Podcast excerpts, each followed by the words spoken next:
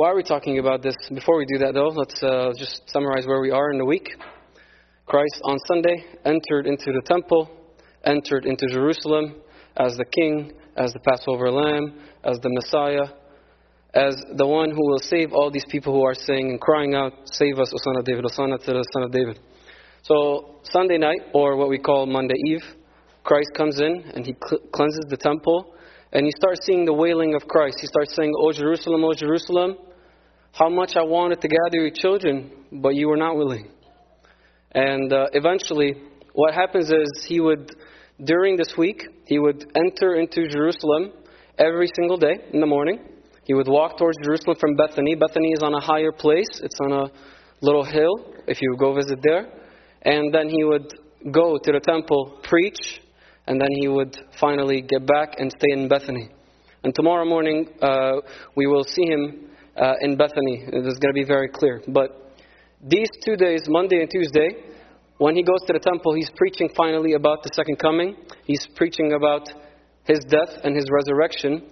And he's talking about how love took flesh. And then eventually, in the second coming, love convicts. What does that mean? Today, a lot of the readings are about the second coming. A lot of the readings are about how we all have talents, how God gives each and every one and we're going to only be asked to trade with these talents. If I was giving two, I would be asked for two, not ten. That's all I have to do. And that for God is equal as somebody else who has ten talents and he traded and got ten.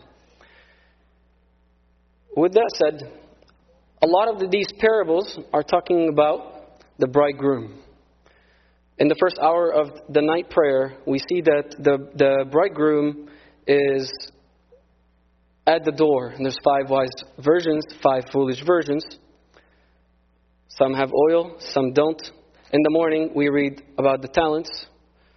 Later on, we read about people not having their wedding garments. Some others were busy. They couldn't attend the wedding. They couldn't attend the feast. They couldn't attend the final engagement between them and Christ. And um, after now we understood the holistic picture of Christ explaining the second coming, let's say that this is the last day Christ enters the temple. Tuesday, Christ finally says, This is it. Wednesday, he stays in Bethany, and we're going to see tomorrow how he gets anointed in Bethany and the woman who is greatly praised by Christ. Um, Christ rests in Bethany that day, and then the Passover is also at Bethany in St. Mark's house, and he never, he never enters Jerusalem again. A lot of these prophecies that we hear today and the last couple of days are quoting scripture and they're saying, and I quote, the wrath of God shall come, and the judgment of God shall come. And here's something I really, I really want us all to understand. Because there's this Western idea that there is a scale. There is wrath, and then there's love. And God tries to balance both. Here's the problem with this.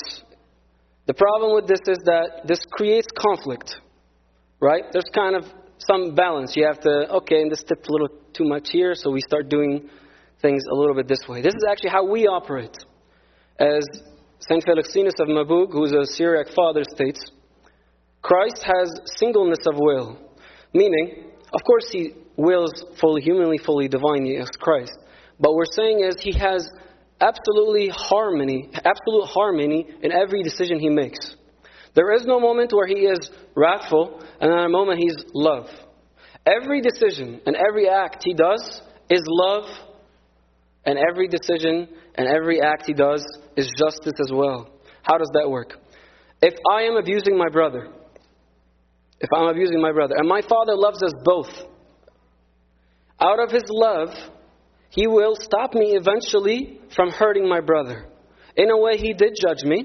In a way, He had judgment in this situation. In a way, He stopped this evil from occurring. He finally said, Time is up. Yes, I understand you guys are grown. Yes, I understand you could have stopped yourselves.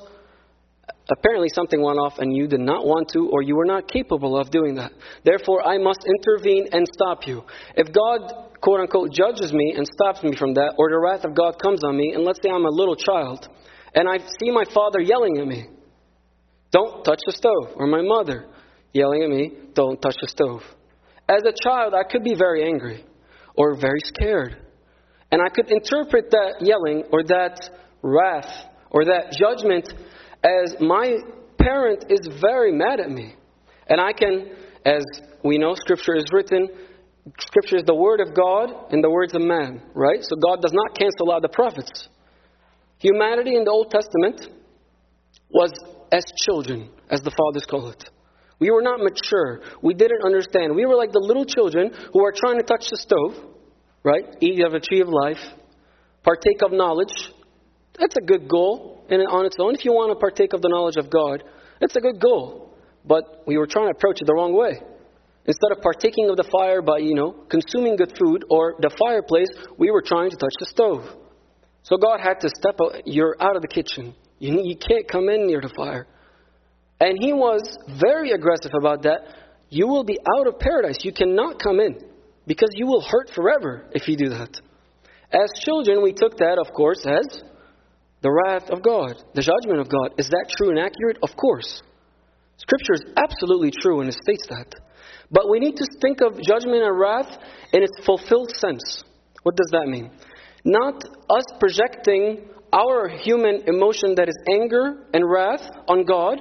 No. Think of your best version of yourself, ties infinity, and that's nothing compared to the justice and the mercy of God. He's beyond our human limitation of what we call justice or anger. It's like a parent again. When the parent yells, Don't touch the stove, or you are on a break, or go to your room, the child may understand it as, Hey, my parent is really angry at me. But at heart, the parent is not just angry, the parent is scared for his child. This is actually an act of love. And here's the thing we need to understand justice is a part of love. Remember how I was saying there's a balance. You need to, we need to understand that the, the judgment of God or the wrath of God is actually a part of love. It's one action. Again, a parent is going to rebuke his child and tell him, don't touch this. In that same act, there is force and there is judgment on a situation. I need to save my child, or this, this has, it, it, it is enough. It is finished. We need to stop this before you get too hurt. Too, you know, you're, you're, again, you can't approach something that is like fire without proper precautions. So, with that said,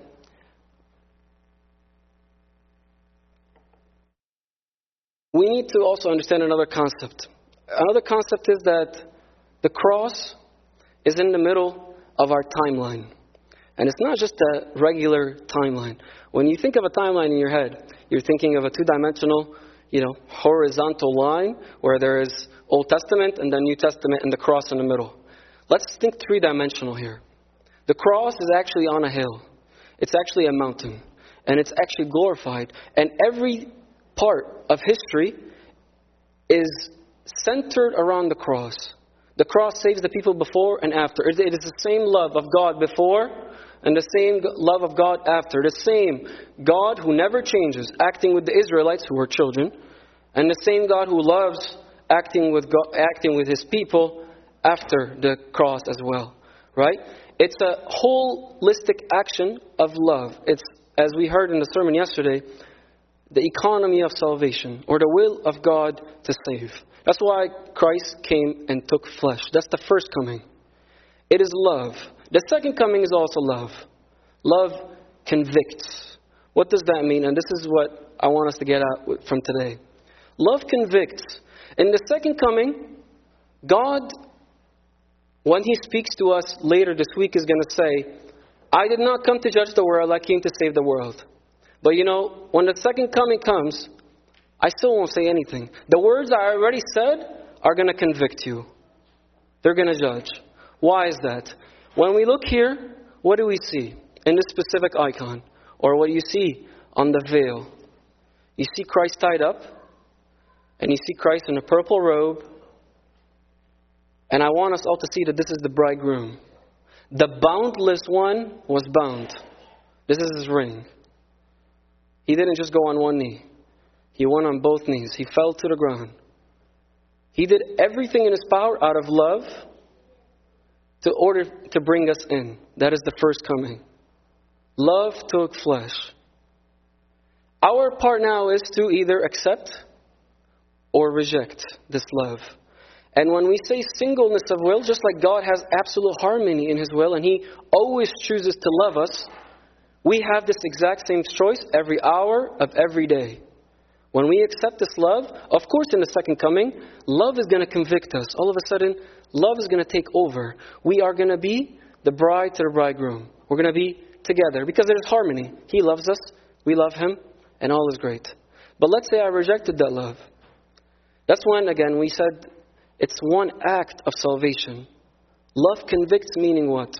I'll read St. Isaac the Syrian, who is talking about God's wrath, and he's explaining this because you shouldn't trust anybody speaking if they're not listing their sources. So here's what St. Isaac says God chastises with love, not for the sake of revenge, far be from it, but seeking to make whole his image, us.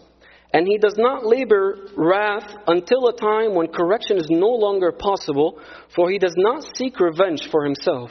This is the aim of love. Love's chastisement is for the correction, but it does not aim at retribution. The man who chooses to consider God as an, as an avenger, if we see God as an avenger, presuming that in this manner he bears witness to his justice, the same accuses him, God, as being bereft of goodness. For be it that vengeance could never be found in that fountain of love, an ocean of, that is brimming with goodness. No vengeance can be found in an ocean of love. So, what is hell? What is judgment? What is that second coming? It is all of a sudden the feeling, and this is also mentioned in Isaac Syrian, also Gregory the theologian mentions it, but I'll spare you for now.